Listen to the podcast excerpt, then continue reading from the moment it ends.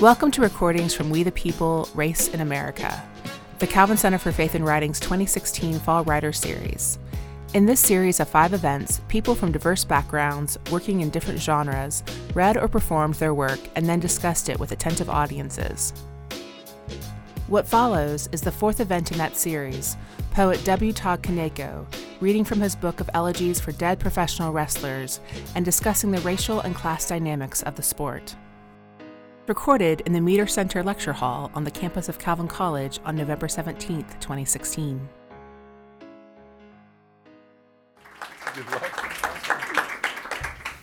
So I'm going to read you some poems from my book, uh, The Dead Wrestler Elegies. My copy is much more in much worse shape than his.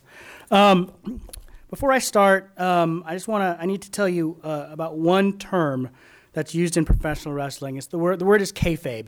The word kayfabe refers to all the ways that uh, wrestlers, managers, and performers and bookers, through all the ways they work to get the audience to believe that the fighting and the blood and the conflict in the ring, all those stories are real. This first poem um, is for Don Jardine. And Don Jardine wrestled uh, mostly in the uh, 70s and 80s under a mask.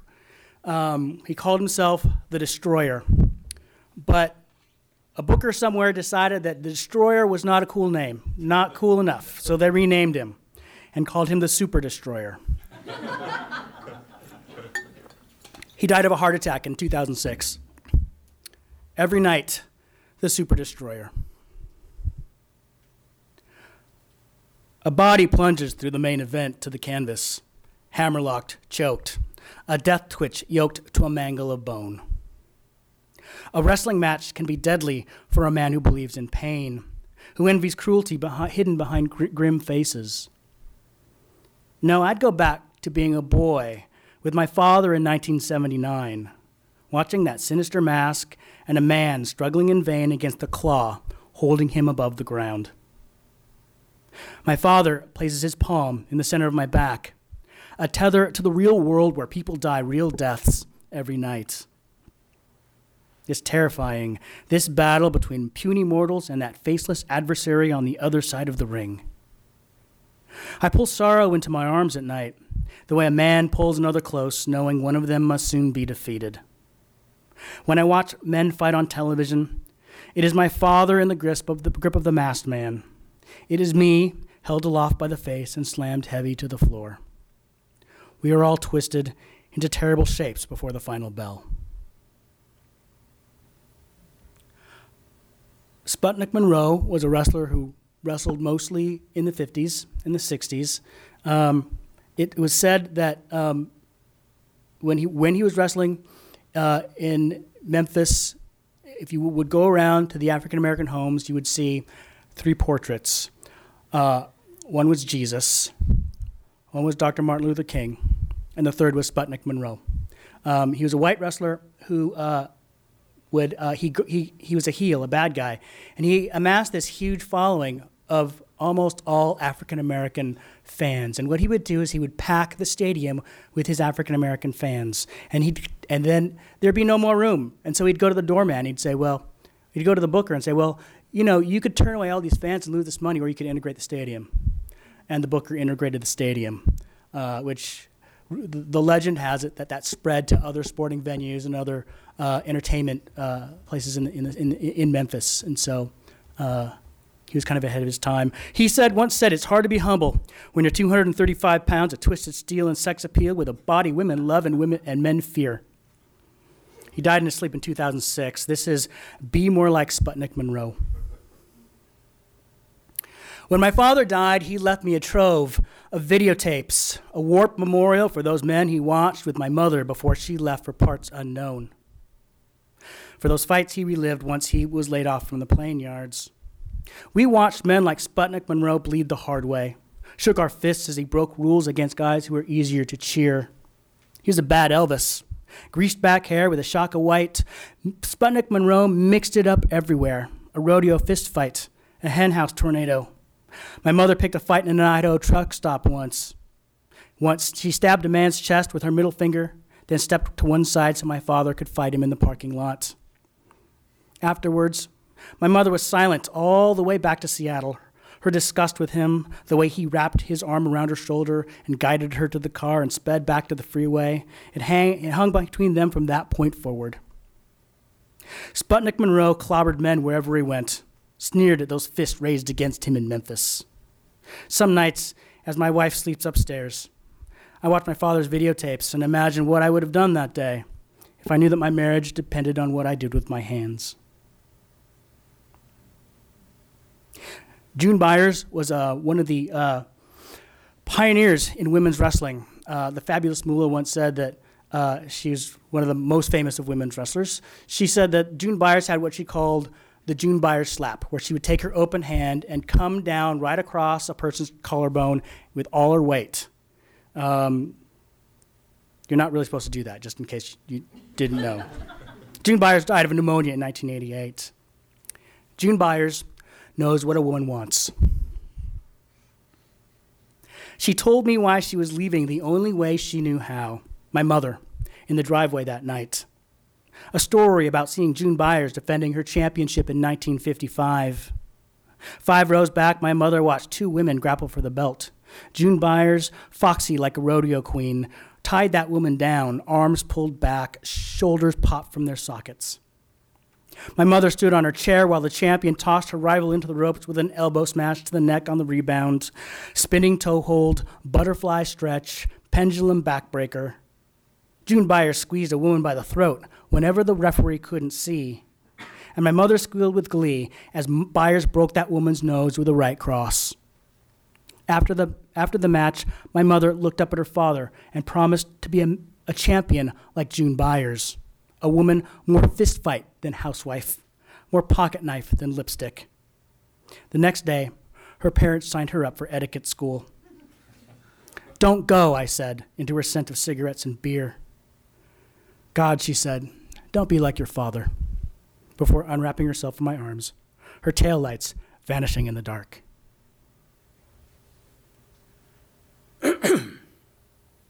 right before WrestleMania 1, Big John Studd was about to uh, wrestle uh, Andre the Giant. The deal was that uh, if anybody could uh, body slam Andre the Giant, they'd win $15,000.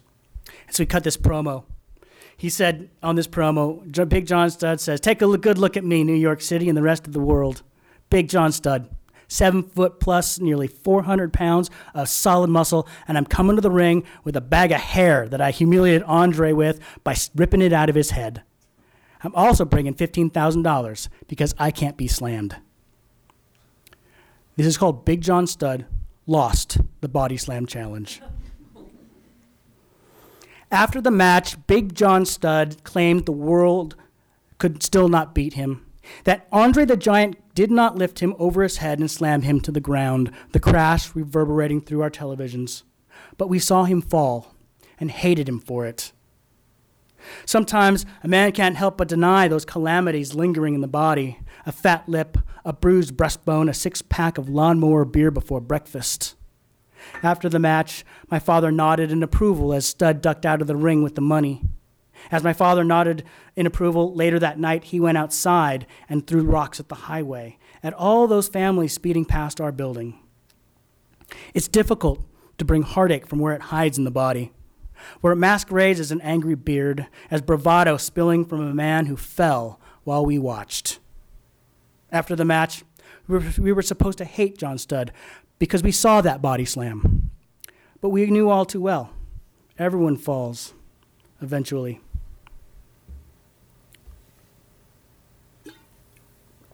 Um, one of the, the most well known wrestlers in the 80s was the Nature Boy, Ric Flair. But before him, um, there was the Nature Boy Buddy Rogers, and Buddy Rogers was the first guy to come out with a one of the first to come out with bleach blonde hair and a big glittery robe. Um, one of the first guys to um, do lots of jumping, you know, drop kicks and, and flashy moves. Um, and he died in 1992 after a series of strokes. the Nature Boy Buddy Rogers is history. In 1963, his hair bleached into sunshine, chest bronzed into flame. The nature boy Buddy Rogers parades to the ring wearing his world championship belt. He ricochets off the ropes, flying drop kicks and elbows before grapevining a man's legs into submission.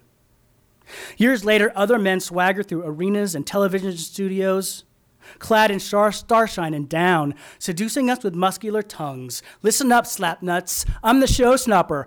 Woo! A feathery kiss gusting through night for those pretty girls who come to scream a man's name in the dark. At a wrestling match, we are all young again, fathers and sons watching the Nature Boy's descendants fight under the lights. My mother loved the way Buddy Rogers taunted his enemies with a peacock strut and a lion sneer at the monkeys and wildebeest tangled around his feet. My father loved looking at photos of my mother, and I am sitting in my father's chair, where I look at these things he's left behind. I see a young man's swagger, the vainglorious whisper of a motorcycle at dawn. Oh, if only we could be in different places.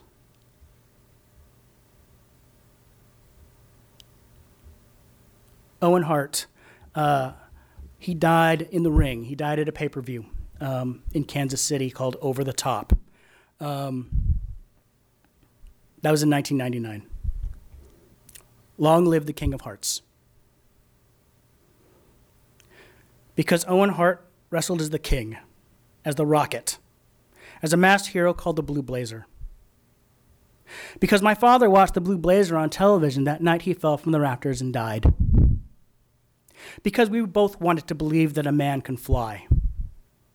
Because there is no such thing as flight, only that indeterminate period before a man falls. Because there is no such thing as falling, only memory. Because when my father's heart gave out, he fell off his bar stool and hit his head on the floor. Because he lived in Seattle and I was in Michigan, years after my mother disappeared from the map because my father was not a professional wrestler, but a welder in the plane yards. Because a man must do the job he is given.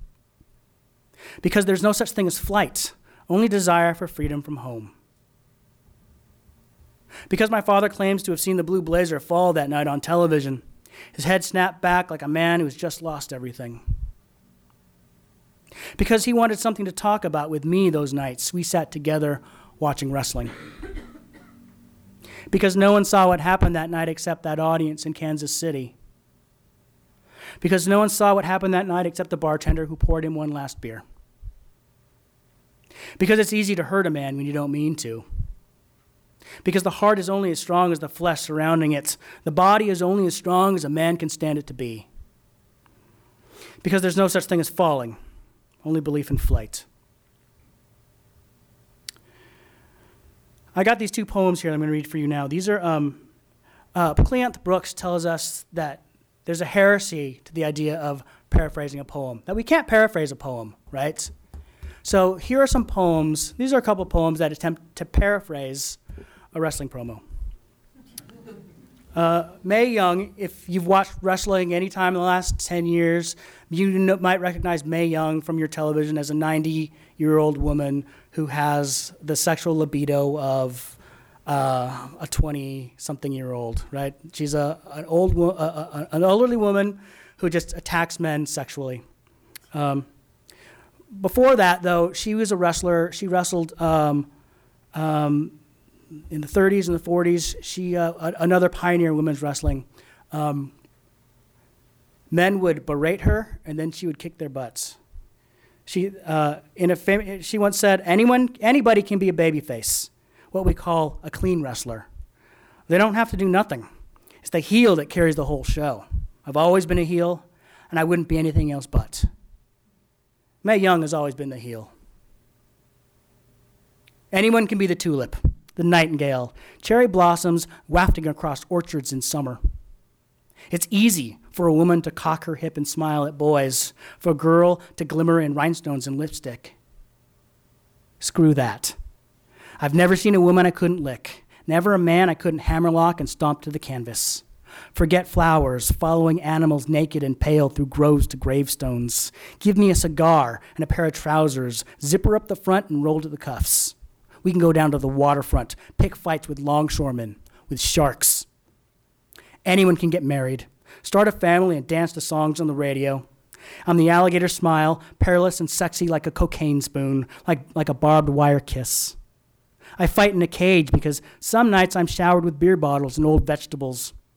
Other nights, men seek shelter from my elbows and knees. It's easy for stadiums to rally against me, for cities to curse my name all night. I'll always be the heel. Desire and violence flickering together like a house and a fire, like your house and my fire. Um, Bad News Brown in a famous promo, he tells us this is another one. This is basically poems where I get the threaten to kick your ass.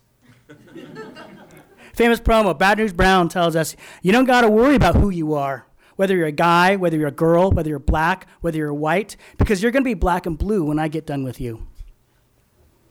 Bad News Brown says you don't have to worry. You don't have to worry about your guts or jitters. Whether you're a cockeyed popinjay crowing about tomorrow morning's fray or a beer bellied sharecropper, soft parts begging for stiff knees and elbows. I'm a tire iron, a sledgehammer, a shotgun double barreled and sawed off. For snail eyed mama's boys afraid of city sounds at night, for spineless cockroaches scurrying into hidey holes. A man squeezes his body into a fist, rumbles through subways, through tenements overrun by alley cats, by sewer rats, by yellow bellied jellyfish cringing at the thunder a man makes when he speaks. This is the sound of courage, a lion in my chest, chewing down a chicken neck clodhopper, slobber knocking every crybaby featherweight. Don't worry about the different kinds of men you can be. My name is a mouthful of terrible things lurking in dark parking lots, under street lights, waiting to clobber any weak kneed fishwife, milk livered footlicker, clown shoed fraidy cat you should be worried. Um, I'm going to close with three new poems, three relatively new poems. And these are not wrestling poems, sorry. this um, Prince died recently.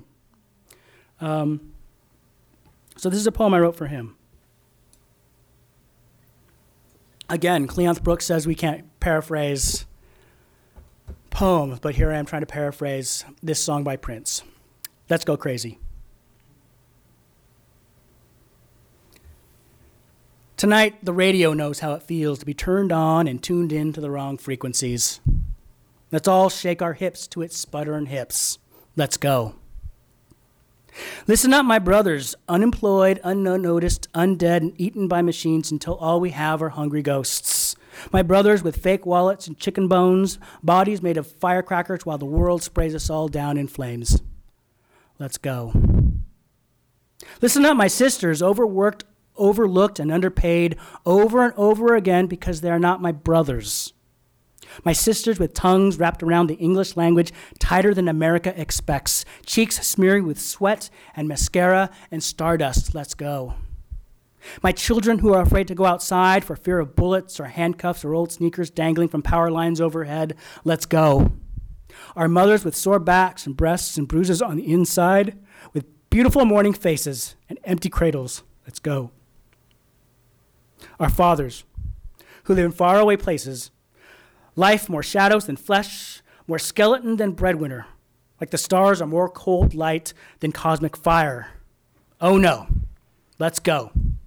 Let's go, let's go, because the afterlife ain't no place for those houses we once lived in, drenched with those aromas of weird foods our grandmothers once cooked.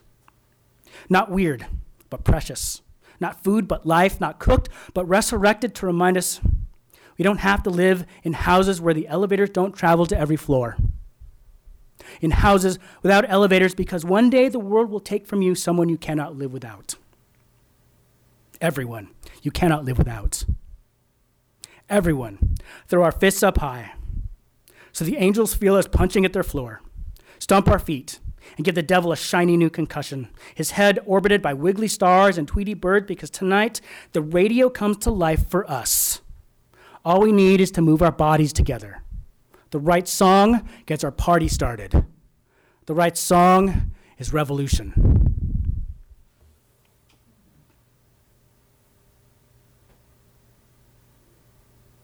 self portrait as my newborn son who cries all night long.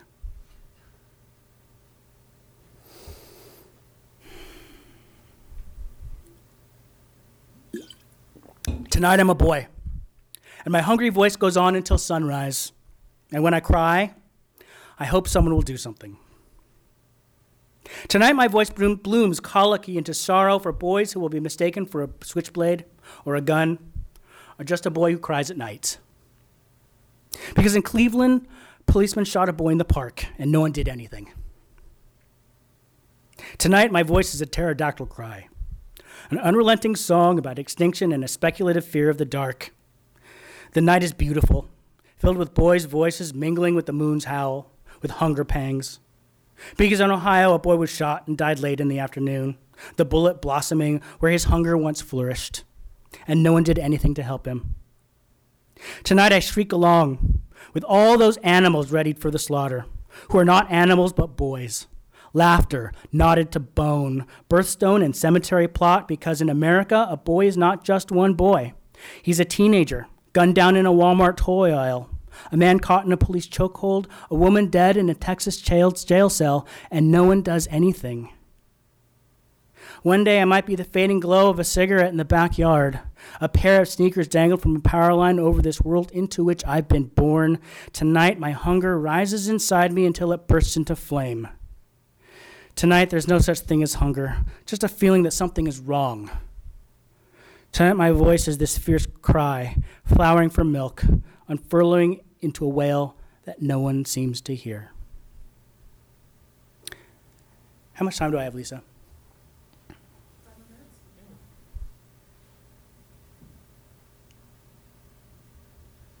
Okay. I will read this one last poem, and um, this is a brand new one. You know, since um, since the uh, election on, on the 8th, uh, as people of color and people of, of, of different uh, gender identities and people who are of different sexual orientations are, are scared for what's going to happen. Um, people of different faiths are scared of what might happen.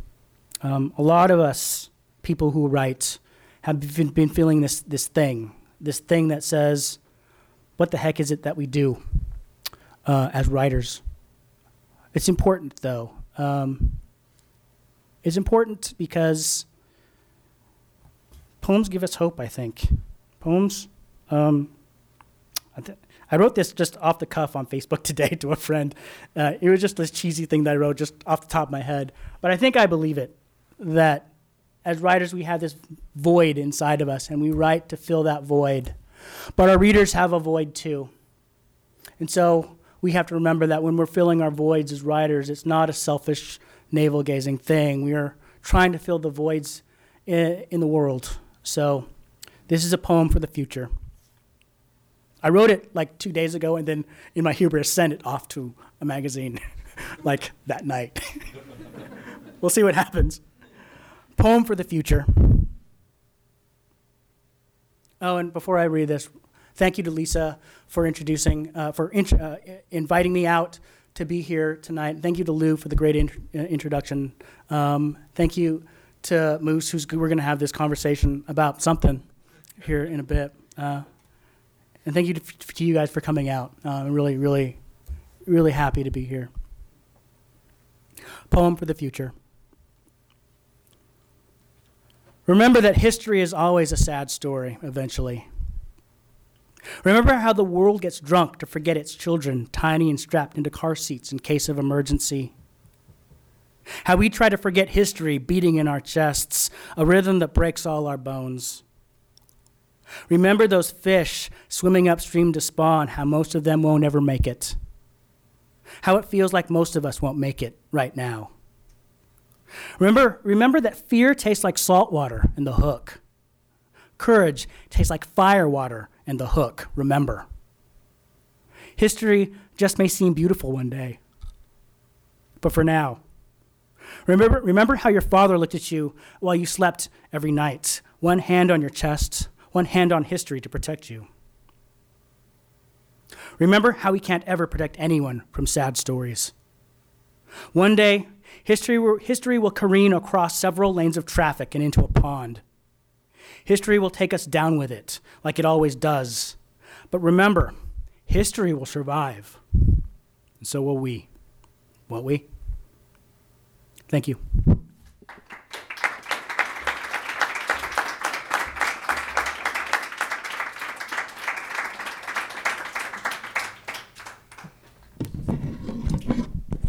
Well, thanks. Thank you. Um, yeah, honestly, thank you. It, it, hearing some of your wrestling poems, I even picked up things that I hadn't read. And as a wrestling fan, there are phrases in there that I know that I can catch that, you know, provide something deeper to, to Yeah. the poem. But at the same time, I think also for folks that aren't wrestling fans, I feel like the book does a great job of revealing sort of the beauty and the pain and the agony and the you you know the poetry of wrestling, um, which is cool. Uh, so I, I think I got involved because at Calvin College I'm probably the most prominent pro wrestling uh, apologist. Um, so it makes a lot of sense to me why professional wrestling would be the subject of poetic expression or academic discussion. But uh, can you maybe share a little bit about how, how this project came about? The, the- First of all, I don't think you got to apologize for being a wrestling oh, fan because oh no. pro wrestling is an art. I mean, it is an art form. It is it is what it's it's it's it's part acting, bad acting. It's part acting. It's part acrobatics. It's part right. It's Oh, yeah. There's drama. It's all about storytelling and making that person in the back row feel something, right? So that's Mm-hmm. wrestling is. Wrestling is, is it's I think it's a high art form in disguise. Mm-hmm. Oh, it's no a question. high art form in disguise as like a million, multi-million dollar industry Mm-hmm. now, right? Um, so back to your back to your, your question, which was about like how the book, right? Yeah, yeah. So um, I like to tell um, I like to tell my students that um, that uh, people who are obsessed with things have an advantage over every other kind of writer, right? Because if you're obsessed with stuff, you can always know what you're writing about. So if you love hockey, you should be writing hockey poems. Right? If you love soap operas, where are your soap opera poems? If you love trashy sci-fi romances, those are your poems, right? And so I think that for me, um, I'm a, I have been obsessed with professional wrestling ever since I was a kid. Um, and like we were talking before, I fell off probably, you know, when I discovered um, girls, and then got back into it Yeah. In my 30s mm-hmm. when I was like, okay, girls don't like me. Um, so and I got back into it, and then you know I just rediscovered that that sort of mm-hmm. that sort of obsession. I think it's those childhood obsessions that reveal who we are. So if you love hockey now, great. You probably loved hockey when you were a kid, mm-hmm. or if you loved. We talked about Transformers earlier. If you loved the Transformers cartoons when you were a kid, right? There's something there that says something about who you are as an adult. You've just forgotten it, right? Right. So part of this project was sort of um, reclaiming that, Mm-hmm. right? Said, this is who I am, um, and, and wanting to do something. Also, it sounded like a really horrible idea Yeah. to write a full length book about pro wrestling. Uh, it sounds really stupid. Um, but I took it as a challenge, right? I was like, um, okay, I'll do it, you know? Um, and not just that I'm going to do it, but I want to do it and see if I can make it work Right. right? Uh, and so it was that challenge that, that, that was real appealing to me too. Mm-hmm, mm-hmm. Well, in uh, even from poems you read here, it seems like wrestling was was a family event. Was- Is, is that right? It's something that your father saw, or is that When I grew that- okay, when I was growing up, we had no sports in my house at all. Okay. Uh, my stepfather was a painter. My mom was a, a metal worker, uh, a silversmith, and they hated sports. So I did not know how to play sports, right? So I'm in, in gym class, and like I didn't know that when you're playing baseball, you could force a run. I thought that, well, if he was going to go out, I'm just going to stay on base. Why would I run? That's dumb. But it turns out you can force a run. And so um, that was just the story of my high school sports. I had no idea what was going on. But when I would go to my dad's house on the weekends, um, we would watch pro wrestling at midnight. It was a this is back um, in the, the early '80s when it was a, a local promotions, um, and we watched this promotion out of Portland uh, at midnight. And I remember, um, I remember watching Curt Hennig, who would eventually become Mr. Perfect, cutting a promo, and Playboy Buddy Rose comes out with a chair and hits him, right? And then the Dynamite Kid comes out and they start pummeling on, on him. Mm-hmm, I'm like, Dad, Dad, why do they call the police? And he looks at me, he's like, I think it's time for bed, kid.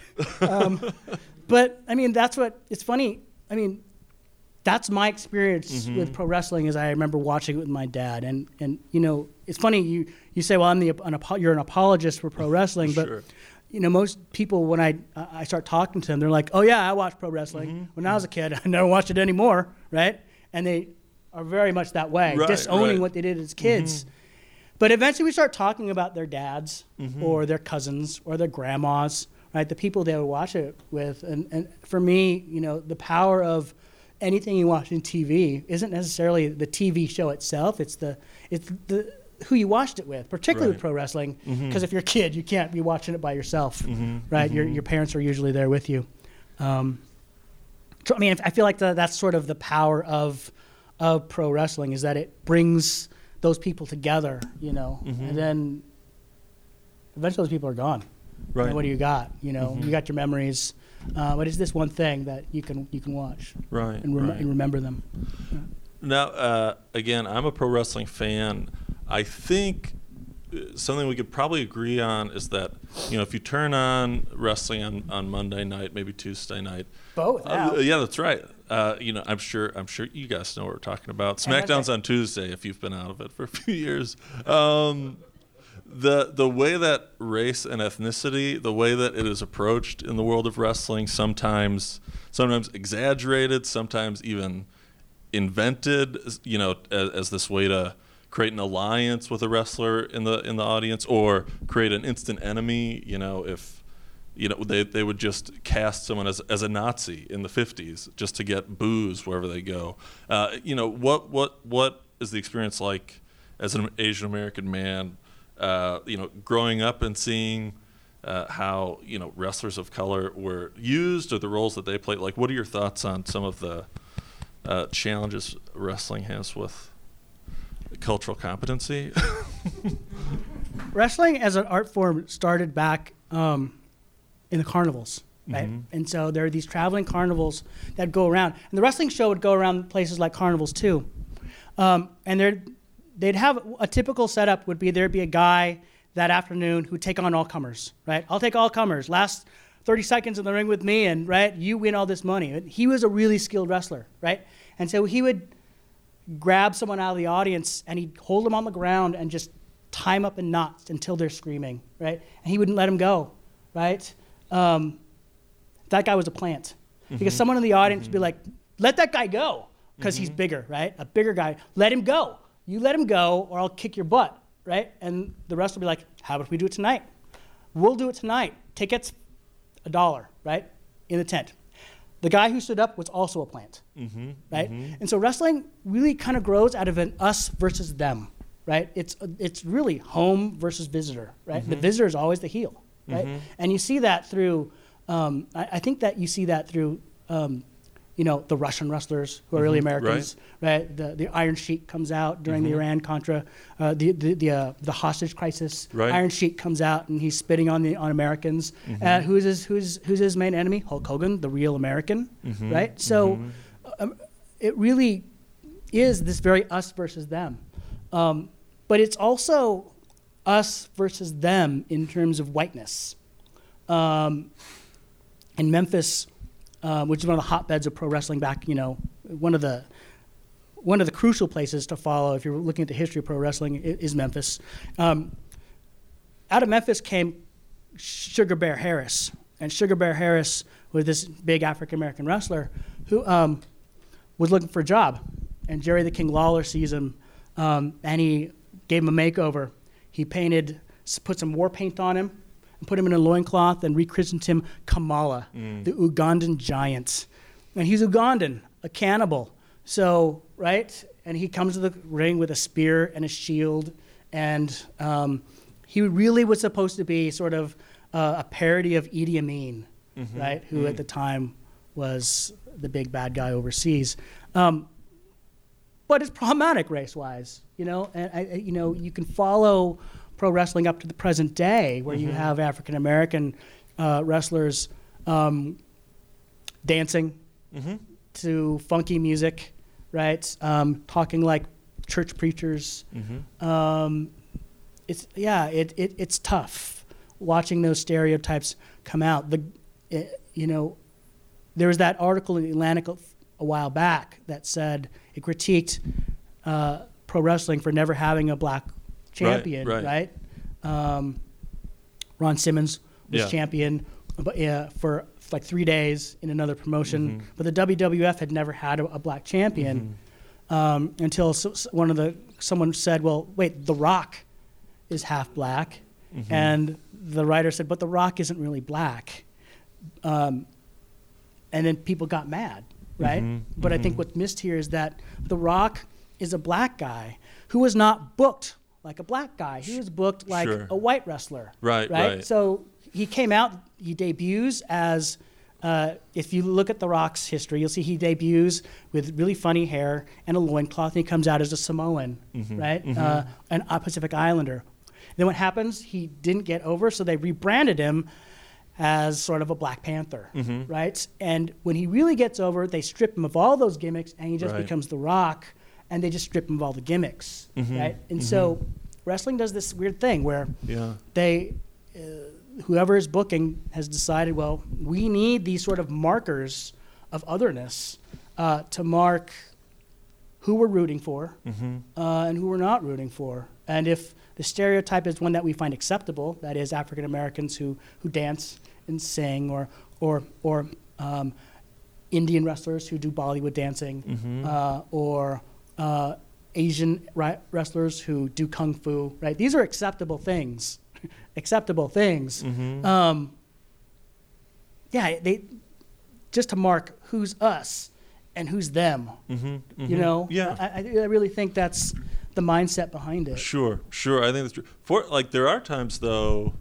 throughout history, thank goodness, where where it might flip, where you know, I mean, it somehow you are convincing white Southern crowds uh, to cheer for the Junkyard Dog or something like that. You know, that can be, uh, I don't know, that that somehow wrestling through that us versus them thing might be the one time that it tricks a white supremacist. Into but part of it is sort of like you know junkyard dog sure, Do you guys know junkyard dog JYD, no, African American wrestler, big guy, wear chains around his neck, symbols of his slavery.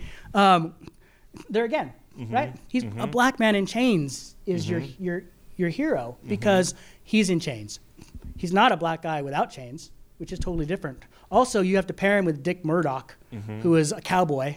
So you had a white cowboy and the black man in chains. Now you can root for them, you know. yeah. Um, so there is this sort of iconography that they're working with. Like Mm-hmm. you can tell who you're supposed to root for because you can tell much by looking at them. You know, Right. Roland Barthes writes that about that in World Wrestling. Who's the you know, who's who's uh, you can tell who the good guy is and who the bad guy is by who's grotesque. Mm-hmm. Right, and the black man in chains is, is not grotesque because he carries that symbolism of, of, of, of his bondage Mm-hmm. um, to the ring with him. And I know most wrestling fans are like, oh, come on. He was wearing chains because he's a junkyard dog. It's a dog chain, right? Uh, but we have, you can look at the symbolism. We can look Right. at, at, at, sort of uh, the whole, right? When you look at Mm-hmm. the whole, you realize, oh, it's really just one more instance of that. you know? Yeah. Uh, I want to open it up uh, to folks, uh, uh, but we have one. We have a traditional question we ask all our poets. Um, who, who's your favorite wrestler? My favorite wrestler of Yeah. all time Yeah, who's your is a guy. Well, I have three answers. Okay, Right. fine. if you're, is there any wrestling fans in here at all? Anybody who watches wrestling other than me and Moose? Okay, okay, good. what? Okay, good. My um, the the answer I say to people who don't know Yeah. wrestling is the Macho Man Randy Sure. Savage because he was the total package in the ring. He could talk, he had the personality, and he could wrestle. Right. The best wrestler I think of all times was probably Ric Flair, the Nature mm-hmm. Boy. Mm-hmm. Just the best storyteller all around the ring. But my mm-hmm. favorite wrestler of all time was a guy called Mad Dog Buzz Sawyer. Mad Dog Buzz Sawyer was a guy who um, uh, he grew up. Okay, he wrestled in Portland under the name Buzzsaw Sawyer, and then he left town.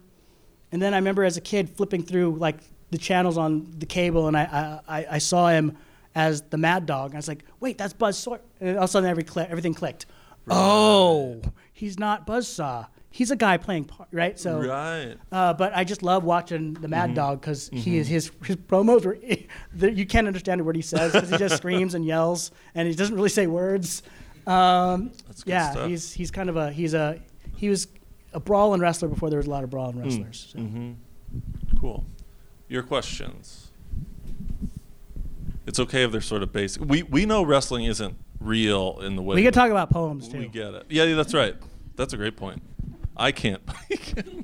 Hi. Uh, I was wondering if you've heard the Mountain Goats record, Beat the Champ. I have heard the Mountain Goats record. It's great. Was- Yeah. Like, it's. You have, not a good question. yeah, Well, I'm going to stab you in the eye with a foreign object. there you go. No, I'm not really. That's a lyric from the song. your, your, your work a lot of that. Sure. Yeah, it's funny because that guy is like uh, Dar- John Darnielle. He's like a big, huge wrestling fan, right? Mm-hmm. And so, yeah, yeah, it's a it's a cool album. I I'm kind of a heavy metal guy, so so I can't you know I don't listen to that album a whole lot, but yeah, I know that album. and It's Mm-hmm. um, it's really cool the way he like. I like the way he does turns them into like these folk heroes. Right. Right, they very much like I'm listening to you know he's singing about Chavo Guerrero, but then I, I feel like I'm listening to a song about Pancho Villa at the same time, right? So Mm-hmm. Mm-hmm. Yeah, please. Todd, what kind of response are you getting to the book or these poems, uh, maybe from other poets or reviewers or just in general? Family members? Other poets, I think generally, I get good responses because they're weird. You know, they're like, "Oh wait, you did what? you wrote a poem about pro wrestling?" Uh, I think those responses have been good overall. I think uh, when I send when I've sent these out to magazines and journals, I get good responses because they're weird and they are doing something that other poems aren't. You know, in terms of the, like the larger poetry world, I'm not so sure that they like it. I think that um, they look on it as oh pro wrestling, right? And I'm whatever. I'm okay with that. I I wrote the book, you know. I put it out there. Uh, I'll own it. But I, I do think that there are some people who look at the material and think, well, how can that be art, or is it just you know children's poetry? You know, um, I, I really think that's that's that's some uh, one response that I've had. People look at it and say, oh, pro wrestling, ugh. But you know, um, whatever. you know what I mean? Um, you know, that's I, I got the chance to read the Poetry Foundation like last year, and I was like, sweet, I'm bringing pro wrestling to the Poetry Foundation. Um, you know, so I'm having a good time with it. I, I think that the poems, I think the poems hold up. I think the project holds up, um, and I think there's a lot to be done. You know, using pro wrestling as sort of this canvas for for poems. Hi, uh, I have questions sort of about voice, kind of in that way where, I mean this in the best possible way because I love fan fiction, but there's something about the pro wrestling collection that feels a little like you're taking on this voice of this community. And so then I'm wondering how these other pieces that you wrote, which are not from within sort of that story, how do you sift out like which is the voice for this and which is the voice for this, and how do you, is, is that easy for you or? It's so hard. Could you please repeat the question for the record? Yeah. Sure. The question was um, the question was about voice, about how um, the poems that are within the collection um, have a certain voice, uh, a certain way of working, and how other poems outside the project have a different voice. Right? Uh, it's so hard. It really is. The um, I don't think of myself as a narrative poet. I really don't. I, I don't even think of myself as a poet. I, I, the word is weird to me. I just think of myself as a writer. Uh, but I don't think of my as a po- poem write, someone who writes poems. I don't think of myself as a narrative poet. That is, I don't think of my my default style is is not going in and like I'm gonna tell a story and create a narrative because I write fiction as well. Uh, and if I want to tell stories, usually I go right to fiction for narrative, even though there's something fictional about these poems. Um, but weirdly, the, the, the narrative voice felt right for this project, right? So I found myself writing these poems in ways that I don't normally think of poems working. you know, as a reader, a lot of times I look at narrative poems, and I, I find myself wanting the poems not to be be driven by story. And I think these poems are not just driven by story.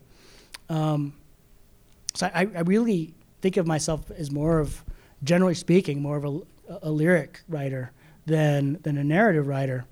Um, so it was hard, you know. It just felt like the as I started writing the book, and I started realizing that there was this story within the poem that was going to go across all of them, right?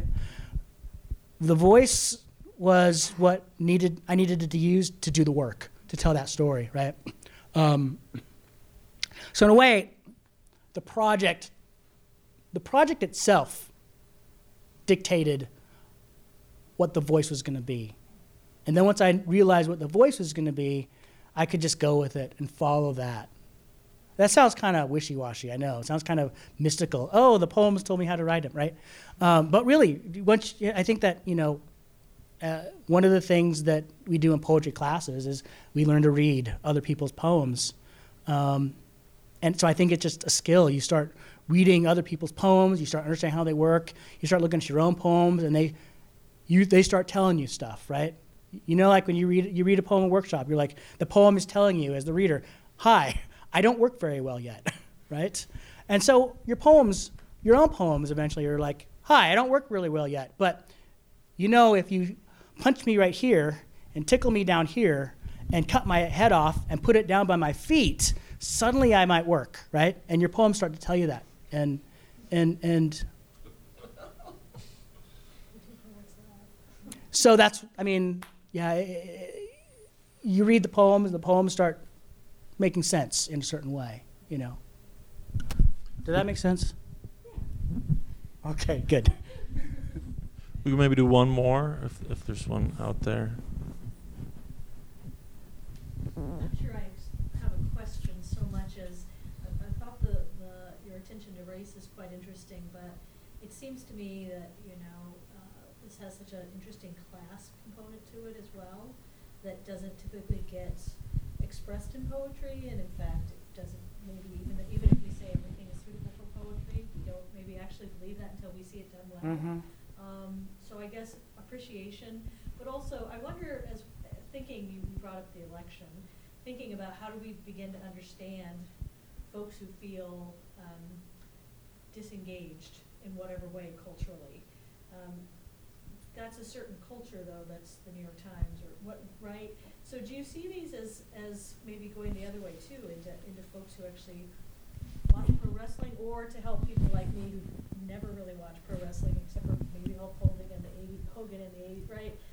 It sort of helps me see, a, does, it- does, do these, I guess I'm wondering about the class and the race as part of sort of moving to empathy or something like that. Do you So- see that as part of your project? Yeah, the question is sort of like about uh, class and cultural disengagement and how that plays into the project writing about pro wrestling, right? I think that I'm going to reinvoke Whitman um, where he says poems are for the common man, right? And I know he's not saying that poems should be about pro wrestling, but these are poems that, what? He might He might be, but you know, uh, sort of. one of the roughs. Yeah, but these poems I think are for the roughs, right? These poems are for. Uh, one of the responses I have gotten from people who don't read poetry are, "Oh, I get these," right?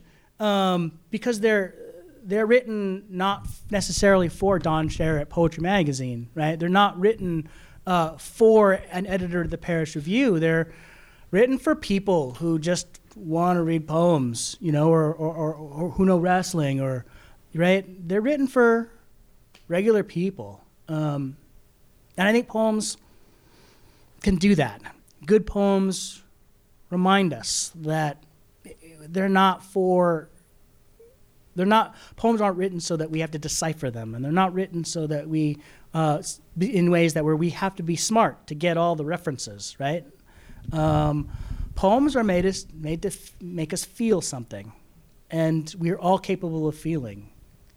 I think that poems what that's what poems do. Um, i think that kind of answers the question but i think that you know yes the answer is yes there's some poems i think poems need to reach sort of across class and across culture and that's impossible for to reach every class and every poem, but I think it's something we're always striving for to find. You know, oh, okay, I talk to my students about um, how we have like these different layers of the brain, right? Different layers of the brain. There's like the human brain, and that's the layer of the brain, and that's the layer of the brain where we're like, I get logic, right? And logic things say things to me logically. I understand um, how things work and how to do things, and at the center of my brain is my lizard brain, which is just raw emotion. I feel hunger, I feel fear, right? I think a poem wants to get at that lizard brain. And human brain is where we think about class and, and, and culture and whether we belong, right? That's where the human brain and lizard brain is just love, hate, fear, right? Uh, and that's what we're, I'm, that's what I think that we're getting at in a poem.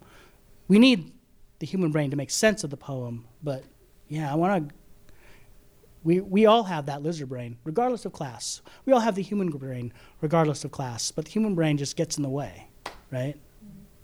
I hope that makes sense. Sometimes it makes sense to me, sometimes it doesn't. So, Help me thank Todd one more time. Thank you.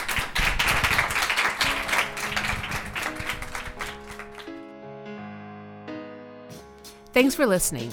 Thank you also to our many sponsors African and African Diaspora Studies at Calvin College, Ambrose at WIMCAT, the Asian Studies Program at Calvin College, Brazos Press, the Calvin Center for Community Engagement and Global Learning, the Calvin College Campus Store, the Calvin College Associate Dean for Diversity and Inclusion, the Calvin College History Department, the Calvin College Office of the Provost, the Calvin College Department of Sociology and Social Work Hyens Fund, the Calvin College Student Life Division, the Calvin Theater Company, the Christian Reformed Church's Office of Social Justice, Event and Tech Services at Calvin College, the Paul B. Henry Institute at Calvin College, and Schuler Books and Music. You can find more recordings from the 2016 Fall Writer Series and learn more about the work of the Calvin Center for Faith and Writing at our website, ccfw.calvin.edu.